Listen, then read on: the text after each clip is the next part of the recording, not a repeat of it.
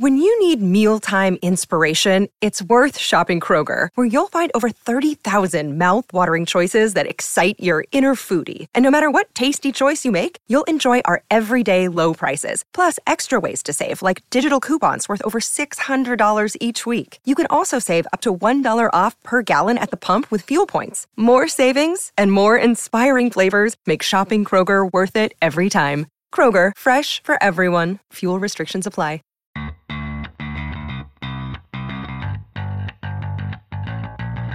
Coming to you live from downtown Detroit, this is Benzinga's Pre-Market Prep with your host, Joel Elconin This is a volatile puppy here, isn't it?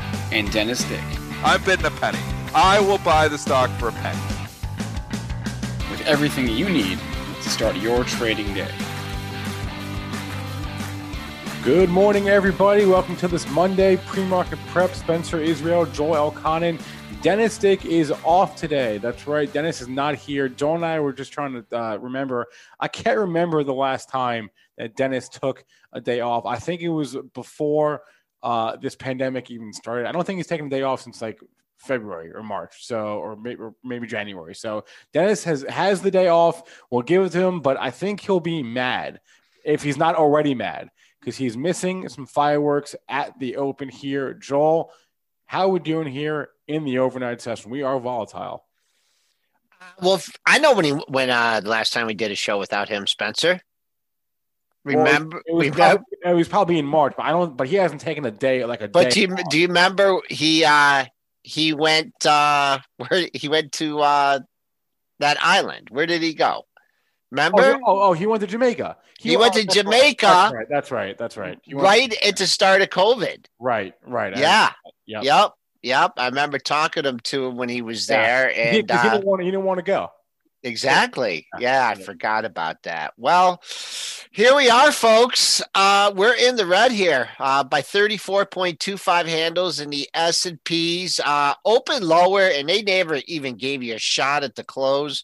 Uh, pre-market low 34.12. Uh, that's uh, that's below Friday's low. What we got to concentrate on today is our weekly low, and that came in Thursday at 34.0250. So there is your big number uh, in the S&P 500 futures coming back up. I'm sure a lot of people would love to see unchanged, but I don't think we're going to see that today. Buy the dippers are powerful, but I don't know if we can get back all of those losses. Uh, crude in the red by 90 cents here at 38.95. Uh, just seems to struggle at 41, 42 every time it gets up to that area. Uh, gold, no flight to safety here, flight to quality, down 50 cents here at 1905.50. And then what else do you have? You have silver in the red here, down by 38.5 cents at 24.29. And Bitcoin, we're over 13,000 here, up $230 at 13,200. Spencer, a lot to cover. The earnings are later in the week, but Yeah. boy, oh boy, what a busy, busy, busy weekend here. Yeah, uh, I guess we should just, just start with the overall Monday morning jitters. Probably some combination of the fact that it's a Monday and people had had the weekend to think about things. Uh, rising new case counts, uh, could be election, could be anything.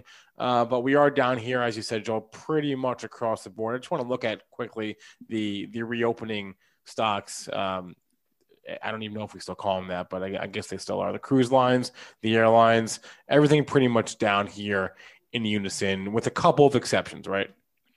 All right, uh, let's take a look at uh, Zoom. Let's we'll just go in quick order here. Uh, Zoom, that's trading up. Let me get your uh, your 24 hour chart here. That's trading up seven dollars. I mean, this has pretty much been a a familiar uh, familiar scenario that we've seen. Uh, just keep an eye. We're off the pre market high that comes in just under 520. So we'll look at that. Had a nice uh, little bit of a pullback last week. Uh, let me get the 60 minute chart up here as well. I mean, we talked about some of these uh, airline stocks and these cruise line stocks. This is just not good news for them in any way whatsoever. So hard to get excited about them, you know, with the, with, even without this news out today. Uh, Carnival Cruise Lines, they're just hanging out, trading down 48 cents. Royal Caribbean, Did they, we get their offering price? I know I got whacked on that, but that didn't manage it out coming Oh. back a little bit. Yeah, we did. It was sixty dollars. Ah, that was a little bit of a bargain there for people that scooped that up. And then uh, NCLH. Yeah, I mean they're all pretty much down here. Yeah, right? they're all- I mean- everything is down. Tech is down. I mean everything is down. It's it's going to be one of those one of those mornings. But, but let's put this in perspective here, Joel. If you can zoom out, I like we're still in in this range, right? As as we've been in. Yeah, and just going back uh, to the S&Ps here, uh, doing my homework over the weekend, the ranges had been coming in, right? Remember when we were at the height of the crisis, we were having 150, 200, 250 point ranges.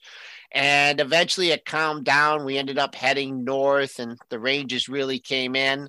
Uh, but since that September sell off, our, our average daily range has been coming in. And that just means people are squaring up positions, uh, playing things a little bit closer to the belt, trading ranges, kind of like what uh, Triple D was had been talking about. You know, they're buying the dips a little bit, but they're selling the reps.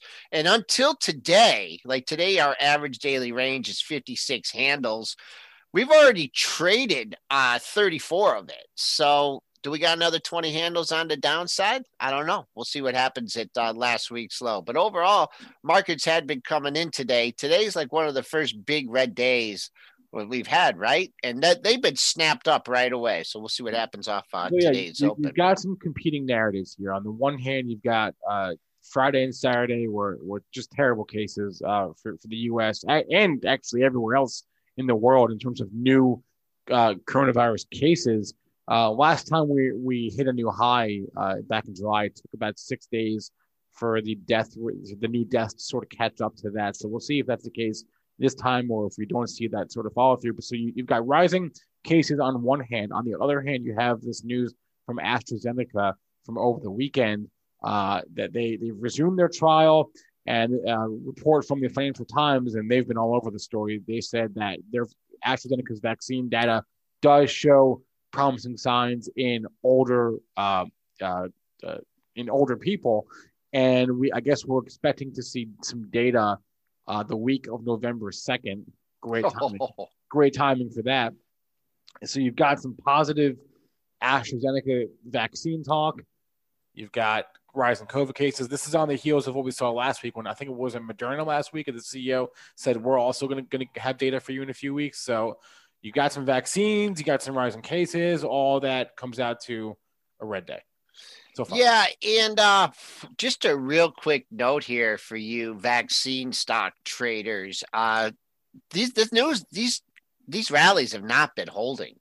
I mean, they've gotten a pop and then the drop. No, no better, better example than Gilead. Holy mackerel. I mean, they don't care anything about this stock. They actually got the approval.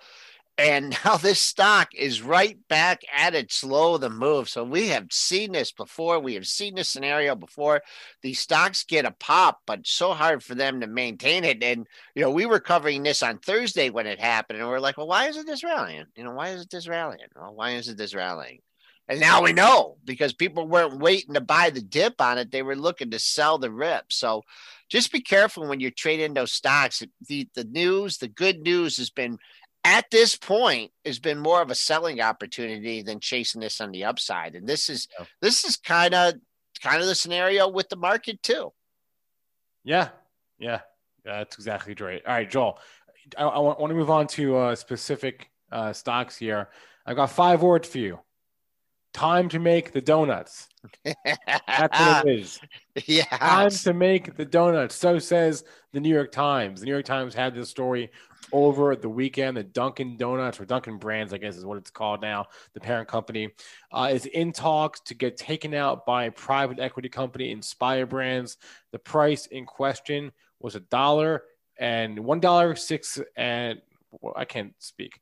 One hundred six dollars and fifty cents is the reported takeout price for DNKN.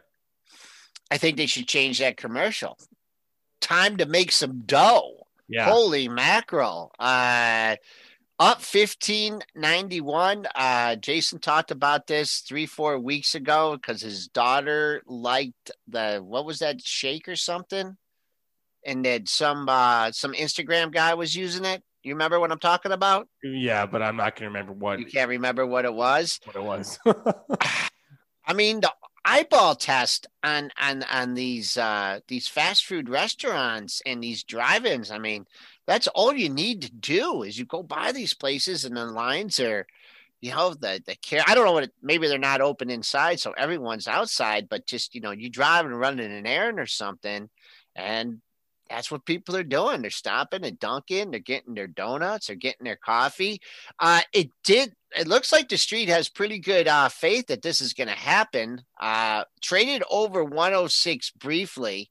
Uh, what do we get to when we got the initial news? It was that was probably uh, just over 106. So I don't know. It doesn't look like 106.49 is what you got into. You haven't heard any of uh, official announcement yet. So if you're holding out for a better price or you're holding out uh, for another suitor, perhaps, I don't know. I mean, how many times have you seen the initial reaction in these things pretty much give you the high?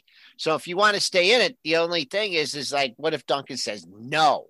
I don't want to be acquired for 106 bucks. You know, then it goes back down and you'll see if someone comes in. But I don't know what more you can ask for. It's holding up here at 104.99. Who else have they bought? Uh, Spencer, we were Uh, talking they- about this. they bought Buffalo Wild Wings. That was back in 2017, I think, maybe 2016. They own Arby's. They took them out. Um, so yeah, they've got a few. Sonic they own, Jimmy John's, uh, the all these food. If you, if it does feel like all these fast casual chains are slowly but surely going private equity. Remember Panera got yes, out. that's right. Uh, yeah. different firm, but it just seems like in a few years, all of these chains are going to be owned by a private equity company. So Uh, I've never had Sonic. I would, I would, if they were publicly traded, I would issue a downgrade to Panera. okay, Um, I've gotten some sandwiches there since they did that merger, yeah, and uh, they're very skimpy on the. Uh, I actually had to call and complain last time. I'm like, "What are you doing here? You're giving me like, uh, you know, a little sliver of turkey or something." So downgrade on that. Uh, I mean, this is just a hot sector. I mean, I saw Mickey D's trading down two dollars. Obviously, no one's going to be, you know, taking out Mickey D's. Uh, but you know, QSR. I mean, Yeah, these I are, mean, st- yeah, yeah, these are stocks I would not be short. Starbucks too. I, Dunkin' doesn't really have any any peers close to Correct. Starbucks. I mean, all these stocks though, McDonald's, Starbucks, they've all been they, they've all been hot, really hot. Starbucks is too expensive for me. I mean, you know, four or five bucks for and uh and also they Oh, wouldn't give me a free coffee on my birthday I because meant I wasn't uh I wasn't like in their their bonus club or whatever. But uh Starbucks, I think a little bit different, trading down a buck four, 89, 78, has some good good resistance over the last four or five set going back here to what's this earlier in the month what's that high you hit? You hit like 91, 9, 91, just over 91. You got a little resistance. Uh, S&Ps are, are sinking back towards the lows of the session here. Not a good sign heading into the open. Let's just uh, remember last week's low uh, that came in at 340250 and I sure hope I don't have to adjust my numbers. That's the lowest number I have on my sheet for today. Yeah. All right. Should mention here that our guest today will be Gene Munster, uh, founding partner at Loup Ventures. He will join us at 8:35 to uh, preview the earnings parade that is later in the week. That includes all the big names, includes Microsoft tomorrow, includes Apple, Amazon, Facebook, and more on Thursday. Uh, Twitter also Thursday. So that's what we'll do with Gene when he comes on uh, in about 20 minutes. Let's go to EVs and SPACs. There is one less SPAC on the board this morning, Joel. Uh, that was DPHC was the old ticker. The new one is RIDE. This is Lordstown Motors. Remember, Workhorse WKHS owns a 10% stake in this company. So this is now the third, I believe, electric vehicle SPAC merger to go through this year after Nikola and Hyliion. There are still five more, I believe, on the board that have yet to yet to complete. But Ride did complete. The merger went through. Lordstown is now publicly traded. what's been the trend with these things, right? I mean, you you were you have first live, you know, live experience in these things, right? trading it, buying it, selling it. Look at that Hyliion. I just I would be nervous on these things. And uh, I don't know if Mitch is around, but we were talking about it with him. Uh, when these companies actually come in to be a real company, then you got to open up the real books and you got to show real profits. And it's been tough. I just don't know. I don't know. I don't know about stepping in these things. And ride has come down, right? Already. So maybe the, the trend is over uh, with these things. They had their nice they're nice rallies. Uh, I'm not in any of them. So Spencer, you you gotten a pop off this one. You have better experience than I do in this one. So. I would I would just say re- remember the purpose that special purpose acquisition companies serve, right? Remember why this method of going public exists. It exists because it is faster, it is cheaper, it is more convenient, and is easier for companies to go public and enter the public markets. It is just easier. It takes less time. The traditional IPO process, uh, you know, you have your roadshow and you and and and all this stuff, and you got to pitch yourself to all to all these banks, and I have underwriters. Uh, the the SPAC process is much faster, uh, and it, it, it's much less onerous, right? It's just easier. And the other side of that equation is you maybe don't get the real due diligence, due diligence, that, yep. that you would have had if a company was IPOing. Like there's no S1, right, for these companies, right?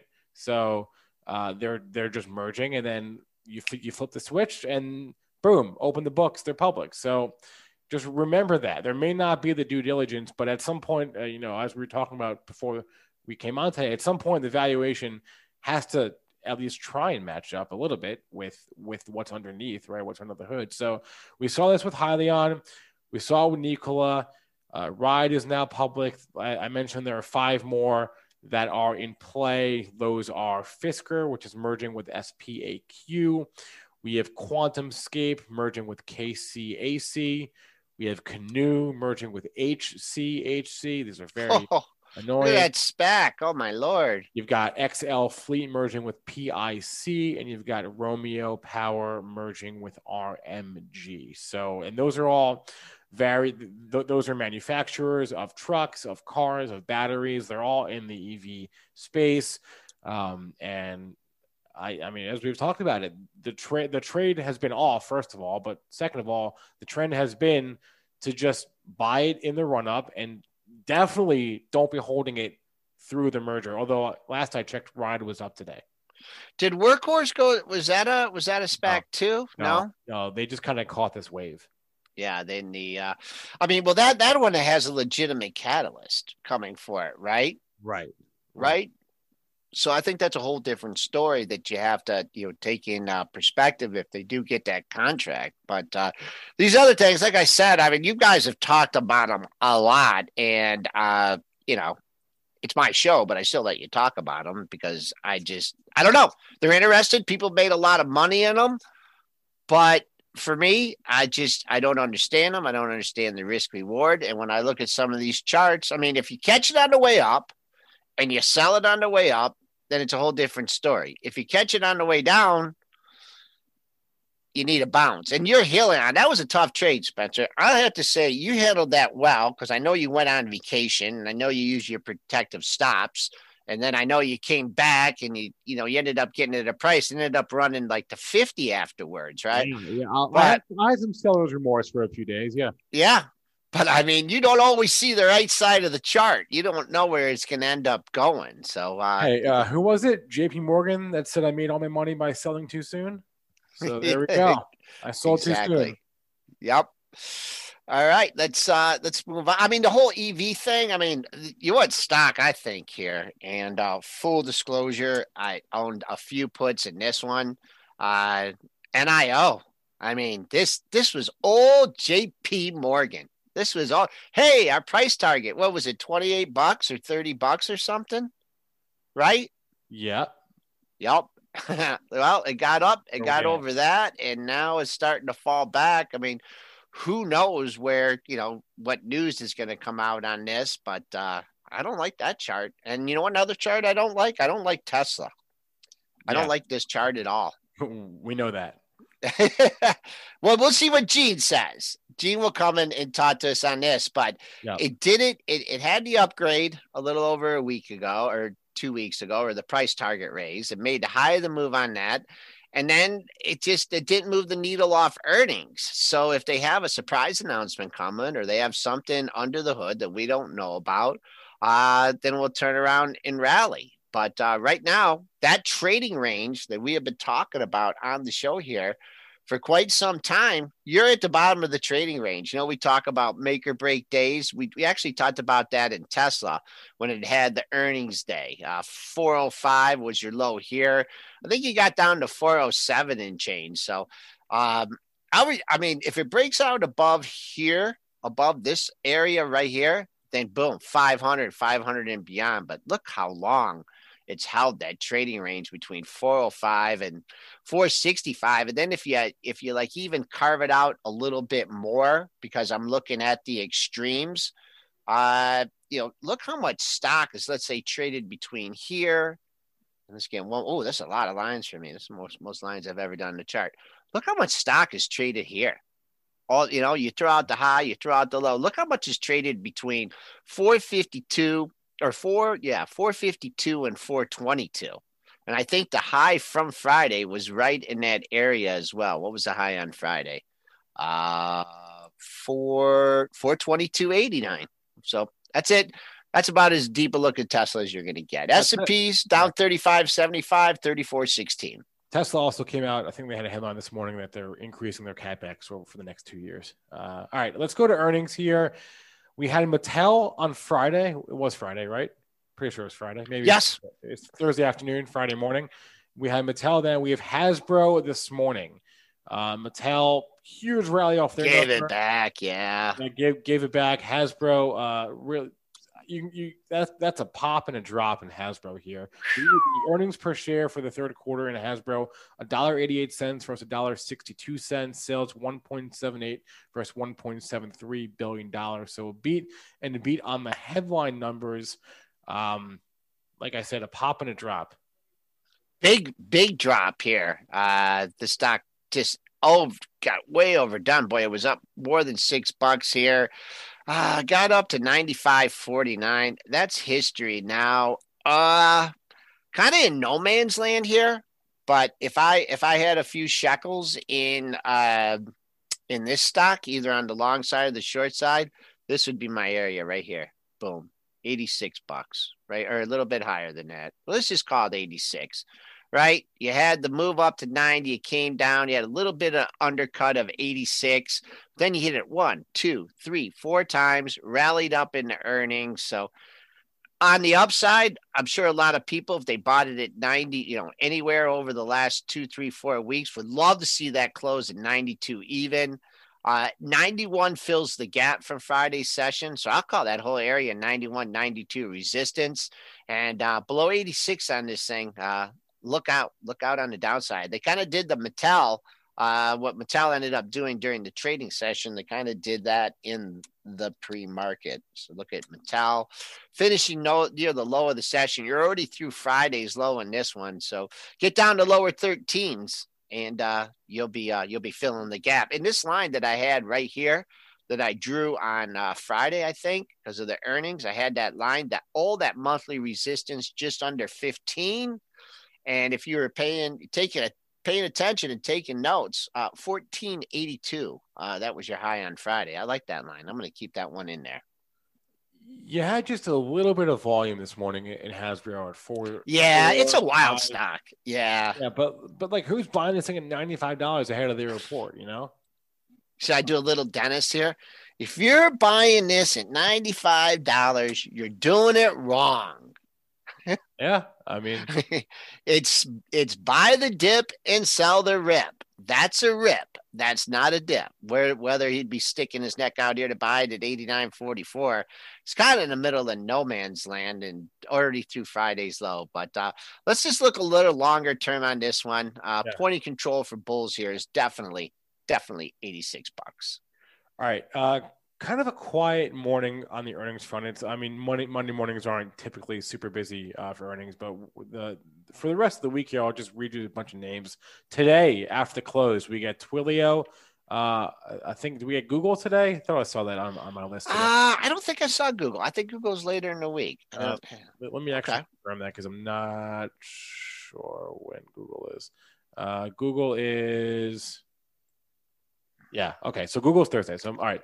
Uh, Twilio today, NXPI today, Chegg tomorrow morning is is the the the Dow names: Pfizer, 3M, Caterpillar, Lilly, Merck. Uh, tomorrow afternoon, Microsoft, AMD. We've got UPS on Wednesday, Boeing on Wednesday, GE on Wednesday, Fiverr on Wednesday, um, Visa Wednesday afternoon, uh, Pinterest. We got an upgrade today. We should talk about that. Their Wednesday after the close. Let's look at Pinterest here, Joel. Uh, what's there to look at? I Upgrade. mean, this Was it an thing is an absolute beast. Uh, what It was- was it? There's a price target raise to sixty dollars at KeyBanc.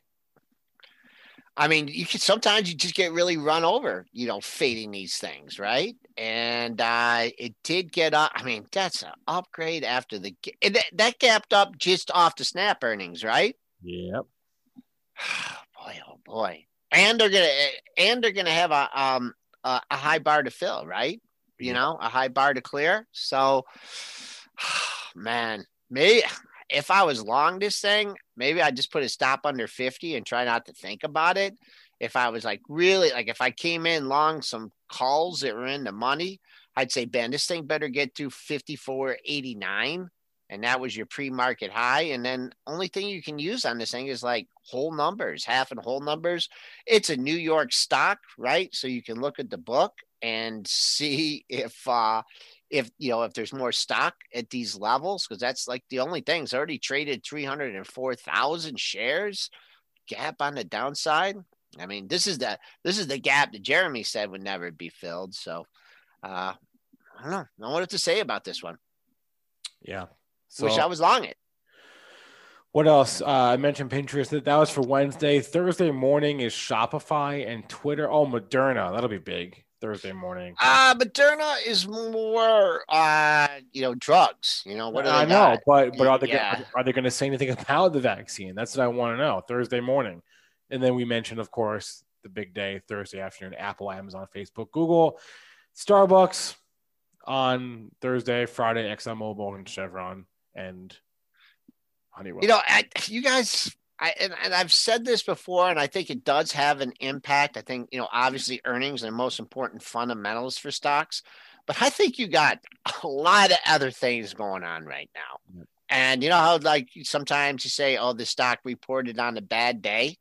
I mean, this is a bad day. You know, you're having earnings. I just think with what you have happening on Tuesday, what you have happening with the virus, yeah, stocks, and they're going to move these earnings. But I think right now, for as long as we've been on, you know, doing the show and covering the show here, you know, the macro here, you know, what what's going to happen on Tuesday? I think that's one of your uh, bigger determinant. I mean, earnings are always important, but man, oh man, big day, big day on Tuesday. we are a week away. Can't come soon enough, Joel? We're a week away from the election, but are we a week away from an outcome? Okay. I mean, that's the big question, and I don't even want to. I didn't want to speculate on that. Let's just hope we we have one way or another. We have a, a clear cut winner, you know, Tuesday night and Wednesday, and then we can just move on and evaluate markets on their their own merits instead of worrying about the election. Yeah, all right. 829 here. We're going to be joined by Gene Munster in five to six minutes here on Excellent. prep. Uh, did you see other ratings? I didn't really see too many of note. Uh, I saw a note from Raymond James on the home builders this morning. So, uh, so Toll Brothers, Pulte, DHI, all upgraded from Raymond James to buy. What else did I see? That was kind of it uh, for for interesting. I tell you, if you want a positive, it's it's this chart right here. It, it's the it's the stock market, right? It's the the Yeah. housing sector. Yeah. Just think about what the housing sector supports. You know that your your construction, your Home Depots, your Lowe's, your home furnishings. There's so many things that are tied tied to the housing market. So if I had to like pick out like why are you super bullish long term, I would say because the housing sector is strong. And it doesn't look like it's getting weak anytime soon. Interest rates are low. A lot of different things going on. So if I had to pick out, you know, like one one silver lining and everything that's going on, it's the strength of the housing market, and certainly don't see interest rates going up anytime soon. Uh, no, no, we don't. Thank, thank you. The Fed has said that actually, so we we, we can be reasonably. Yeah. Yeah. I said it, but it's a little more Uh, important than Jerome Powell. Jerome Powell said it on several occasions. Therefore, QE forever, baby. Yep. All right, uh, let's do a couple tickers from the chat before we go to our guest here, Gene Munster. Let's look at Roku. This is from Roman D. No, this is from Goldman 2021 in the Benzinga Pro chat. Um, who was I talking to? Or was it a guest on the show? Someone said that, well, I can get it. You can get this, but everything but on Roku. Do you remember what was that a Uh, guest or was that someone I was talking with? I don't know. What, were they talking about HBO Max? Because you can't, you cannot get HBO Max. Um, Was that it? Do we have yeah. somebody on talking about that? I mean, I, I've talked about it myself on several occasions, so it could have been me. But Okay. All right. Well, the here, uh, Roku, uh, full disclosure, no position. Uh, but if I was long this thing, I would just be keeping an eye right here. I mean, how much more obvious can the charts get than that, right? You had the gap. Was it off earnings? Or did it had that gap and go, or I, it was an upgrade? I can't remember if Roku had earnings already. Can no, you help me out on that one? no, no? uh, no. Uh, uh, what date? Sorry. Uh, why did it have the gap and go on October 9th? No, that, no, that was not earnings. What was it? Upgrade or something? Um, that was. Oh, the, they they launched on, on the Amazon uh, Fire. How about October 13th? What was it? What was the reason for that? well, like I said, they launched. Is it all follow through on that? They launched on the Amazon Fire on. No, that was the week before. I don't. I don't, You don't know? I don't know. Okay. Just just keep an eye on this, folks. I mean, how much more obvious can you be? You're still you're only trading down a buck 96 to 222. You've had a tremendous run on this stock. You made your all-time high just under 240. Uh, you tried a little retracement. Uh, you can figure your 50% retracement here too. What was your high? Your high was uh two, this is called 239. You came down to 216, what 26, 36, 23 point move at 12. That makes you that makes you 228, 230. Your two-day high comes in at 229.45. Love it. I love it. So look at that. I think you get any, I even call it 228, 228 and a half. I think you have sellers coming out of the woodwork here after this major run. And uh, and then that low under 216.26. Then you gotta, you know, if you're a gap fill trader, then you'll be happy with 14.26. If you if I was had time to draw a steep trend line, that's been broken, right? And now you can get a little trend line coming off these tops as too. So uh Roku down but not out. I think we get asked about these uh, one of these two stocks every day, and those are Penn and DraftKings. We're asked about Penn here this morning. Um, these charts don't quite look the same, but they look kind of similar in the fact in the way that they're both out of favor right now. Yep. Hmm, I don't know. Uh big old level here. I'll tell you for Penn. We obviously the DK, uh, uh, DKNG. We've been talking about this forty dollar level. You got down there two days ago. You got to bounce. Maybe you're safe here. And the only thing is, is if you have an undercut, you know, you take out the 40 stops, you take out the 39.90 stops, you go down to 39.75, boom, and you turn around and rally. So there's a potential. Really like to see that 40 43 hold. Uh, for uh for Penn, for you Penn uh shareholders, traders, man oh man, you have a low at 61.37 on Friday. You had a low at 61.62 on Thursday. You go back here, you had a uh, a pair lows or uh, another low at uh, hmm, nothing under that 61.37 perhaps you're looking at uh, 59.41 down a buck 30 uh, bearing down on that double bottom uh, from the end of last week. Uh, S&Ps, it kind of feel a little buyers coming in here. Uh, tried to get down to that low of the pre-market session and now holding up at 34, 18 and a quarter. All right, it is almost actually just about eight thirty-five. I want to bring on our guest now, Gene Munster. He is the managing partner at Loup Ventures. I'm trying to unmute him and bring on his uh, camera so we can see. There we go, Gene. Good morning. Good morning. I've uh, just having a Zoom moment here. My uh, my daughter was playing around with uh, some of the filters last night. Yeah, I see what that. a four year old can do. And as I turned Zoom on this morning, where where are you right now? That's what I want to know. well, uh, apparently, as I'm looking at this, it looks like I have a dog that we don't have. We do have an imaginary dog in our home named Apollo, and I suspect that she's doing something around there. So uh, thank you for. Uh, doing this. Normally, we'd have the Loup background as part of this, but uh, we go on on the couch. This is better. This is better. This is better. Uh, all right, uh, Gene, I want to ask you of all the earnings reports we're going to get this week, which one are you most excited for? Apple, because I think it's really going to lay the groundwork as this company is being a leader in the digital revolution, this transformation. I think that some of the metrics we're going to see around iPhone 12, I think is going to be uh, comfort investors that despite what I think is lackluster demand for the 5G feature, that there is this wave of uh, of uh, buyers, call it uh, about forty percent of the base that is probable to upgrade over the next year plus for Apple. So I think that just uh, comforting investors around the Apple story, I have uh, long believed that this company should get a fair multiple relative to the other tech companies, and I think if the uh, some of the early indications about iPhone 12 that we could hear this week I think if it lays that groundwork, that should be positive for the multiple. So I think that Apple stands out. Also, keep an eye on what's going on with their Mac and their iPad business. It's about 22% of total sales, but that has been up into the right. Surprisingly, uh, last month, I guess it was September, yeah, they had raised the price of their iPad Air by 20%, something that historically they don't do. They usually maintain prices.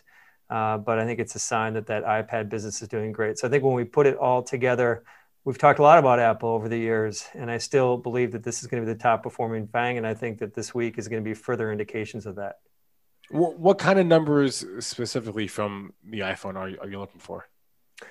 Well, it's just more about indications how iPhone 12 is starting to ramp, and so it would just be early uh, feedback. It was going to come in the form of what their guidance is for iPhone or for their overall business. They don't guide by segment in December. So I suspect that the street is going to triangulate somewhere around five ish percent growth for iPhone for December. It's expected to be about flat for the September quarter, was down fractionally in the June quarter. So I think that that trend, as you kind of uh, uh, start to triangulate the curve out of the pandemic here, I think will be viewed as positive. So it's more about what they're going to say in December versus what they're going to report in the September quarter. And uh, ultimately, obviously, the comps get easier for every company next year. But uh, yeah. I think, in particular for Apple, you're going to see a nice lift in the iPhone business. Uh, we're on the line with Gene Munster. He's the founder of Loup Ventures, uh, formerly managing director at Piper Jaffray, Piper Sandler now. So you've been talking about the multiple for Apple going up for a long time, right? I mean, this is not just something, it's just like not a new revelation. And it has started to come up. I mean, it was low, it was really low. So now it's starting to come up. I mean, I know we're not going to get like some of these crazy valuations that you see in Zoomer, but what or whatever. But what what would be a valuation where you would say, okay, they overshot on the downside for so long, they're now overshooting on the upside. Where where would you say that would be as far as evaluation goes? I would like to ask, uh, answer slightly different questions. What do I think that this should trade at? Okay. And ultimately, you know, we've talked about parity, and that's been a kind of important theme over the years as we've talked about this this multiple. And we're more or less there. If you throw out Amazon and Netflix, we're more or less at parity with Google, Microsoft, and, and Facebook. But I think that um, this piece about hardware has always been this negative aspect to the multiple. And I think it is scar tissue from what happened with Nokia and RIM. And ultimately, I think that that should be a positive. And if you think about those big tech companies and think about what they bring to the table, Apple's the only one that has both the hardware, software, services. I mean, it's an overused theme, but it is true and it's a big deal. And so when I put that together, I think it should trade at a premium to the group. If you're going to say, what is that today? What's that valuation today? I think it's something around 35 times next uh, uh, would be 35 times next year's numbers. And so, how when I think about playing that through to the stock is, uh, I think in 2022 we're going to be uh, probably at right around five and a half dollars in earnings, something like that. And in 2021, so six, nine months now, we're going to be talking about the 2022 numbers. And so if you kind of piece all that together, you can uh, comfortably get to this $200, uh, $200 price target. And so uh, I feel that, that that is the, the piece where we're a contrarian here is this uh, view that ultimately software and hardware, the combination should be a premium multiple. Uh, Gene, regarding uh, Tesla here, uh, they were they came out they they reaffirmed their delivery guidance for the year. Uh, talked about you know profitable for the fifth, fifth quarter in a row. Uh, what was your biggest takeaway uh, from from Tesla's news? And and then I want to ask you about batteries after that. The traditional auto is in a tight spot, and this uh, the basic concept is the margins. If you look at what happened with their margins, they uh, exceeded expectations by 300 basis points on the auto gross margins. And why that's important is that is essentially the, the, the substance of how they can continue to uh, lower price. Since they're getting more manufacturing efficiencies, uh, they can continue to inch price down. If they do that, and they talked about, uh, you know, kind of sharing the benefit of the profitability with both the investor and the customer, the, the new customer. But if they continue to inch price down on the new car, uh, not their some of their software. They're raising the price on some of their software, but if they inch the price down on the on the car itself, I think it just gets more and more difficult for traditional auto. Uh, we refer to it as this catch 22, and we got more evidence of that. And that's what the story comes down to the next five years is can Tesla hold off the traditional auto? It's a topic I know we we've discussed for a long time, and uh, you're looking at a fraction of market share today, but in the EV space, they're doing uh, a, a, really solid job 80% market share in US EVs. So that was the biggest takeaway for me from the, the call. Are you looking at other areas of the EV market though? Where we've talked about Asia, of course. There are there's the battery side of the equation with, with new companies going public like uh, Romeo Power and QuantumScape. Are, are you looking at, at, at these these areas? Uh, we are, yes, we are, and their their market share diminishes significantly when you get outside of the U.S. Uh, in Europe and Asia, more recently, it's kind of in that 20 to 25 percent range. So it's still meaningful. Um, so to answer your question is. Uh, they don't have as good market share outside of the U.S., and the U.S. is just one piece of the overall 90 million vehicles a year. I, I believe if you uh, here's kind of one just some quick math with uh, regards to uh, Tesla is that if you uh, right now I'll call it 80% share in the US. We talked about uh, other way in the in globally, but if you assume they get to 20% share globally of the car market, I mean that's a big number. That's more than GM has. But call it 10 years from now. This is the bull case. Uh, and you assume a 30 some thousand dollar price, you get about 700 billion in revenue. Uh, if you look at Apple's business now, to, to draw too close a comparisons to the companies is dangerous because they're very different cultures and uh, you know, one is a proven cash printing machine with Apple. So, but just to give a sense about uh, Apple trades, it has a hardware software business similar to Tesla in that respect, and trades at about six and a half times uh, revenue. So, um, you know, you have a 400 plus 400 ish billion dollar market cap for Tesla. So, I think that there's a big opportunity there. Uh, Spencer, I answered a different question than you asked there, but uh, is relevant when I think about the importance of the global market share. Now, Gene, I know you like to focus on the fundamentals, on the earnings, on the you know what the company's actually doing, uh, but I think every once in a while you got to glance at a chart and you look at the you look at Tesla here, and this I have not seen a period of consolidation in this in quite some time here. Now the trend is up in the stock, right? So a trend uptrend in the stock, you have consolidations, a consolidation to move higher here. As far as your one, you know, I, I, your longer term projections, you know, one, two, three year projections, you know, did Tesla maybe go a little too much too fast, or for your let's say for your one year target, is this about where you know you think it should be trading at from a from a price standpoint? Yes, I think that that's an important piece here. Is that you know, you look at the long term versus the near term. The near term, there's a lot of evidence, as you said, that this just isn't sustainable. That the psychology around this is not sustainable. Investors have made a lot of money in the stock, and uh, you know, I, think that it's uh, more difficult for me to imagine this continuing to go vertical. Just there isn't a historical precedence to it. So the way we like to think about it is that if you're uh, in a story in a stock, owning a company for a year, um, you can toss a coin what to do with Tesla because it's just uh, this could be down 20% in three weeks time. Uh, but I think if you take the approach of a, a, more of an investing approach, a two to five to 10 year kind of approach, we still think there's value here. Uh, Gene, a question from our chat here on Bitcoin. I know you invest in, in many things. Is that one of them? Uh, unfortunately, not. I'm not going to be the person to talk to. You. All I can say about Bitcoin is the Tesla chart looks a lot like Bitcoin used to. Uh, but beyond that, uh, I'm not your person.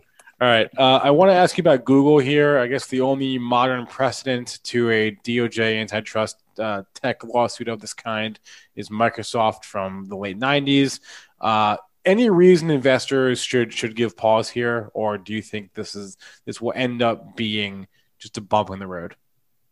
I think it's going to. Uh, there is some reason for pause. I think it can have a negative impact on the multiple as we kind of figured this out, and it probably will take some time, a year plus.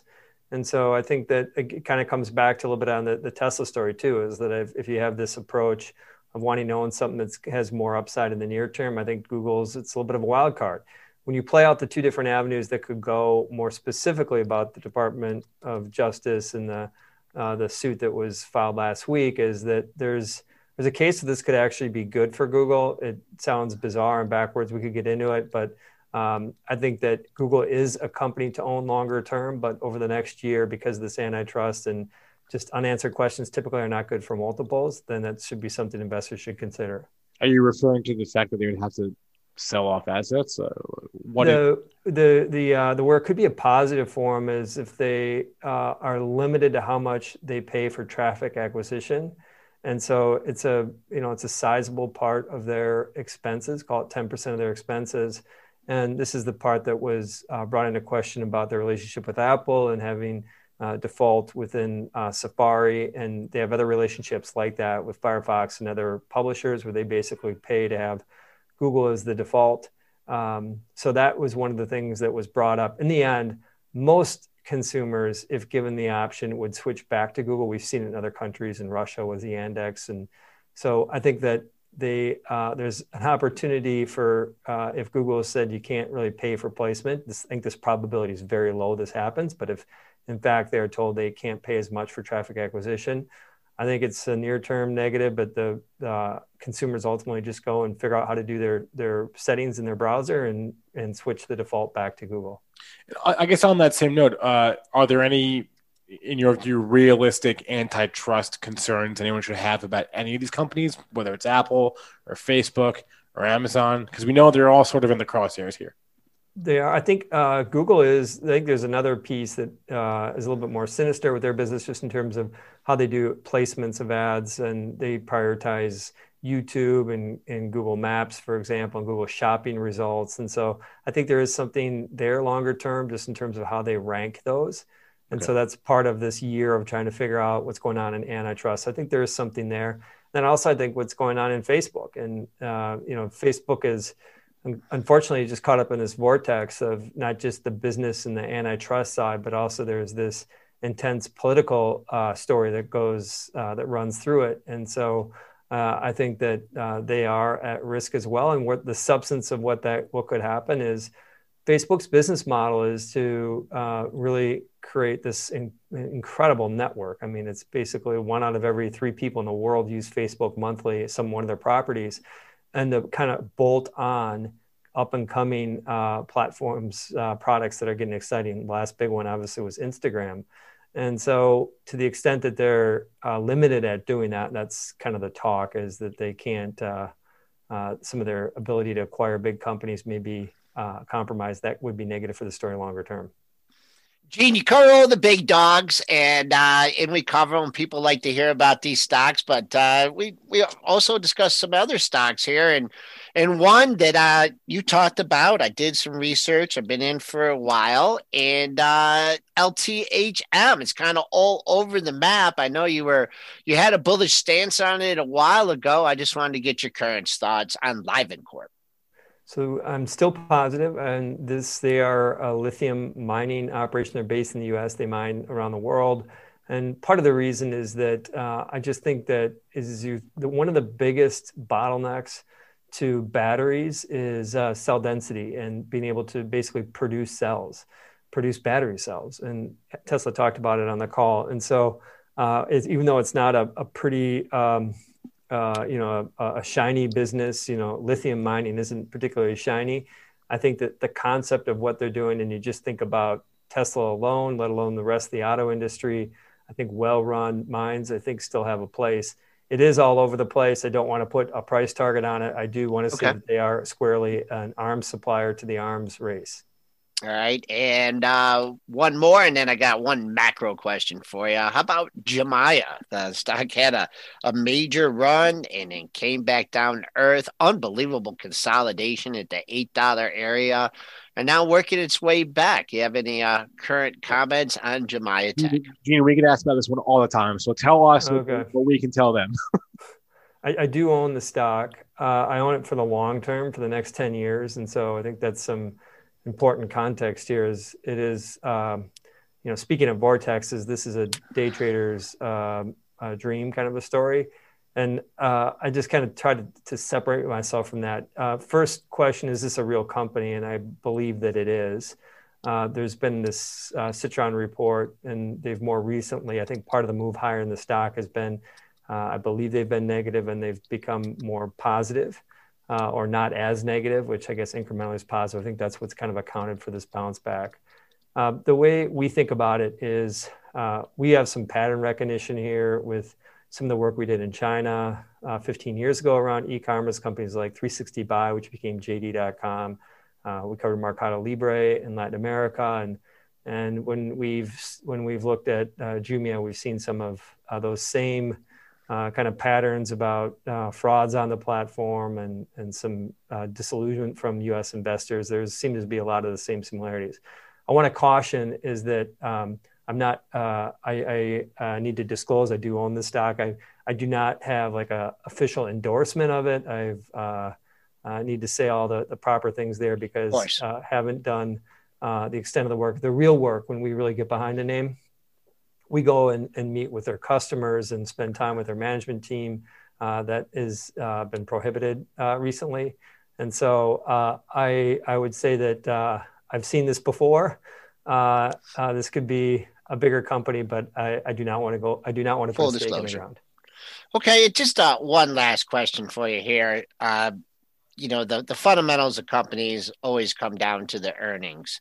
Uh, but when you have macro events like we have on Tuesday um, in the market, how do you how do you put the blinders on? And I'm not looking for like a, a political statement at all, but like when these kind of times here where you know the macro what's what's happening can really overshadow you know what what individual stocks are doing and what individuals reporting how do you like put that out of your mind and just stay focused on the numbers and the stuff you, you study we, we have this uh, grounding word, which is transformation. We uh, look for transformation, companies that are changing the world, changing the way humans live.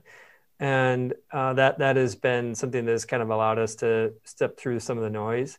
And so um, there's, there's a valuation question around transformative companies tend to be higher valued. But uh, that is where we kind of keep anchoring ourselves back to is that, um, you know, these uh, not a good situation that's going on in the world right now. Um, I'm, I'm, hopeful that uh, 6, 12, 24 months from now, we're going to be back to a, a, more stable place. And I think that um, you want to invest in companies that benefit on both ends, on both uh, a more difficult world and uh, uh, uh, when things more stabilize. And so those are those transformative companies, and that's where we spend our time doing our work. All right, Gene Munster, uh, as we've mentioned, is managing partner at Loup Ventures. Uh, Gene, we've kept you a while. Yeah, Thanks so. Gene. We Thank really you. appreciate it. Yep. Had fun. Bye for now. All right, uh, take care of that dog behind you while you're in. it. Bye bye. All right, uh, eight fifty four here. We definitely kept Gene for a while. We appreciate it. Yeah, we did. And you know, I just that's one thing. That's one unique aspect of our show is that, you know, when we get quality guests on like that, you know, we, you know, we take the time and ask them a lot of questions. I know we didn't uh, get to all your uh, your individual issues, but uh, just a real veteran of Wall Street here, and um, just want to want you all to appreciate uh, the quality of guests you get here on uh, Pre Market Prep. All right. So last week we saw the Gap rally on its investor day, and I swore I was going to start keeping track of this stuff. So I wrote down a couple of investor days happening this week, just in case we see the same thing. Uh, Kroger is having an investor day tomorrow, some investor day slash presentation. Kroger is tomorrow. Bed Bath and Beyond is Wednesday, and Viva VEV are Thursday. Those are the three on my radar. Mostly just Kroger tomorrow and Bed Bath on Wednesday. How Spencer? Like how? Like are you like getting long, expecting No. them to say something good? I- or I'm just getting it out there because I don't want to get caught flat-footed like I got last week, where I had no idea that the the gap was going to move like it did on right? an investor On the comments, So I'm just getting it out there that Bed Bath, if if the gap is uh you know four foreshadows anything, then then maybe Bed Bath is one to watch today and tomorrow and Wednesday because we they have Okay. today. Uh, we've talked about Kroger on this show here in the past couple of weeks, so just have that on your radar as well. So Kroger tomorrow, Bed Bath Wednesday. That's what's on my radar, and I'm not going to get caught uh, flat-footed like, I- like I did last week. On, on I get the investor day information out of like Barron's and stuff. Do you just uh do you uh, go through Pro to get that information, yeah, Spencer? yeah. It, it's there, there's always a headline. So anything that's moving, right? It's going to be in pro if it's moving. If it's not moving, then then potentially not. But there's usually going to be a headline at least saying that there's going to be an investor day, and they'll have a link to the actual presentation there. Uh, but if it doesn't move, it doesn't move. Then what are you going to do?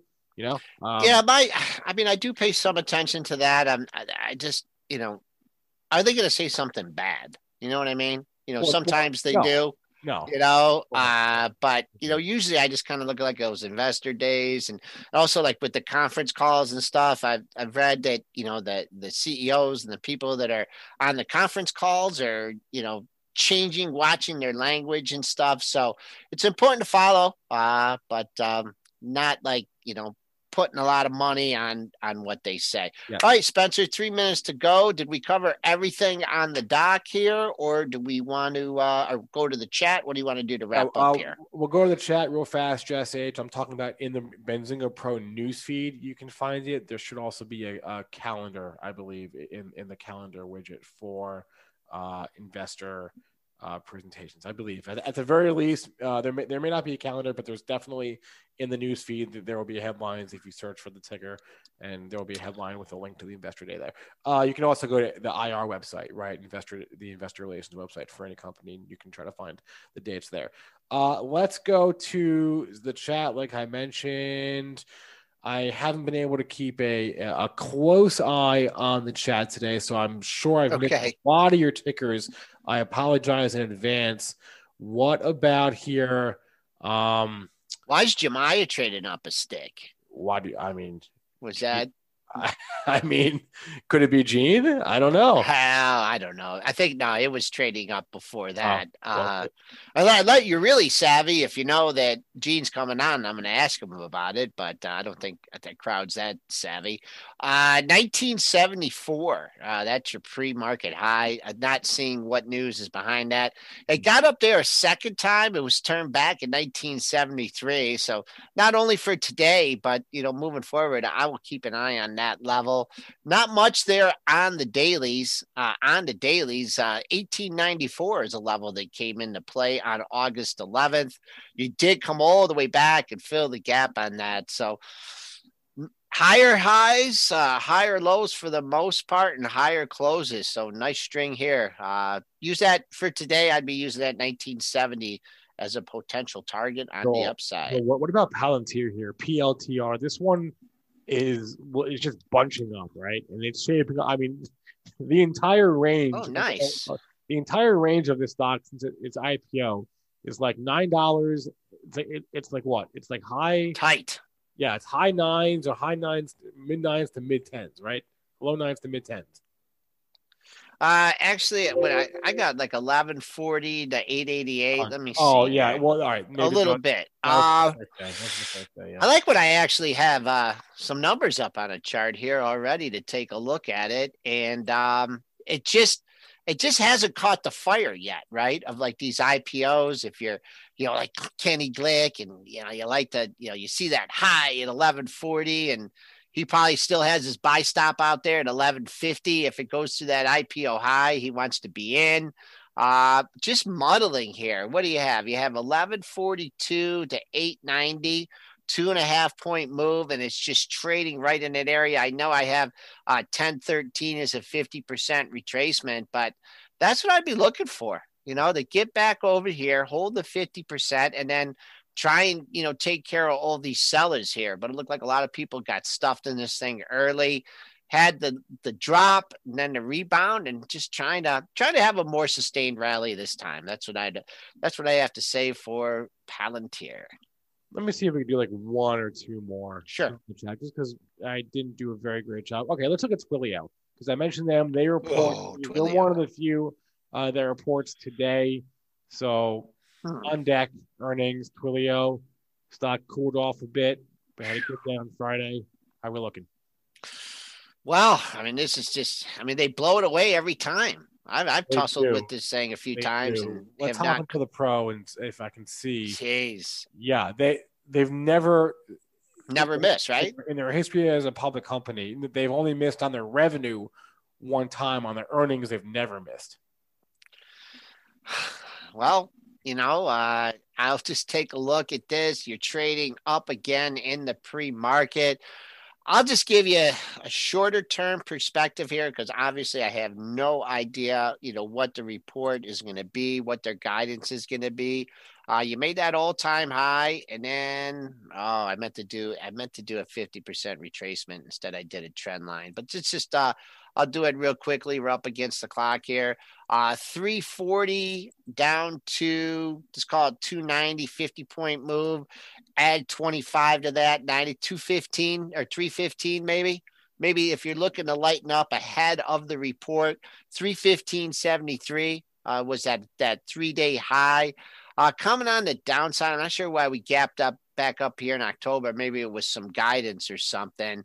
Uh, but as long as you stay above this gap area, I think you know good to go north. You know, I don't like don't like seeing these bigger gaps. If they really try and crush this thing, and you got a short position on, just be aware if it gets as low as 258, that will fill the gap uh, from October 2nd, where you had a 258 high and a 272.50 low the following session.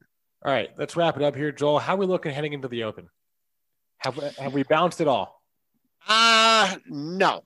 Okay. Uh no, I, this is uh this could be an interesting open here uh because we're not at last week's low. And I think that's that's going to be my key for today. If the trading patterns from last week and the last couple weeks hold up, which you never know, just going to be a little bit of buy the dip opportunity, right? I think we I thought we would be in a trading range between 3,300 and 3,400 going into the election. I was a little bit low on that projection. Little bit of a trading range here. 3,400, you can see the support. Ran into problems at 3,500. So, you know, look, as long as last week's lows hold to 340250, I think we'll pare back some of these losses. And it seems like every time I look at this screen, I'm looking at like 34 and a quarter, 34 30. So we'll see if uh if we uh get back to that area. All right, that'll be a wrap for that. I'm gonna go through the chat after we're done here, write down some tickers, and we'll cover them at the 340 show. So I appreciate all the participation in there. Thanks to our guest today, Gene Munster. Please remember all of the information from our show is meant to be used as informational purposes, not for investing or trading advice. Hit that like button to show us your support. We appreciate any and all likes and subscriptions.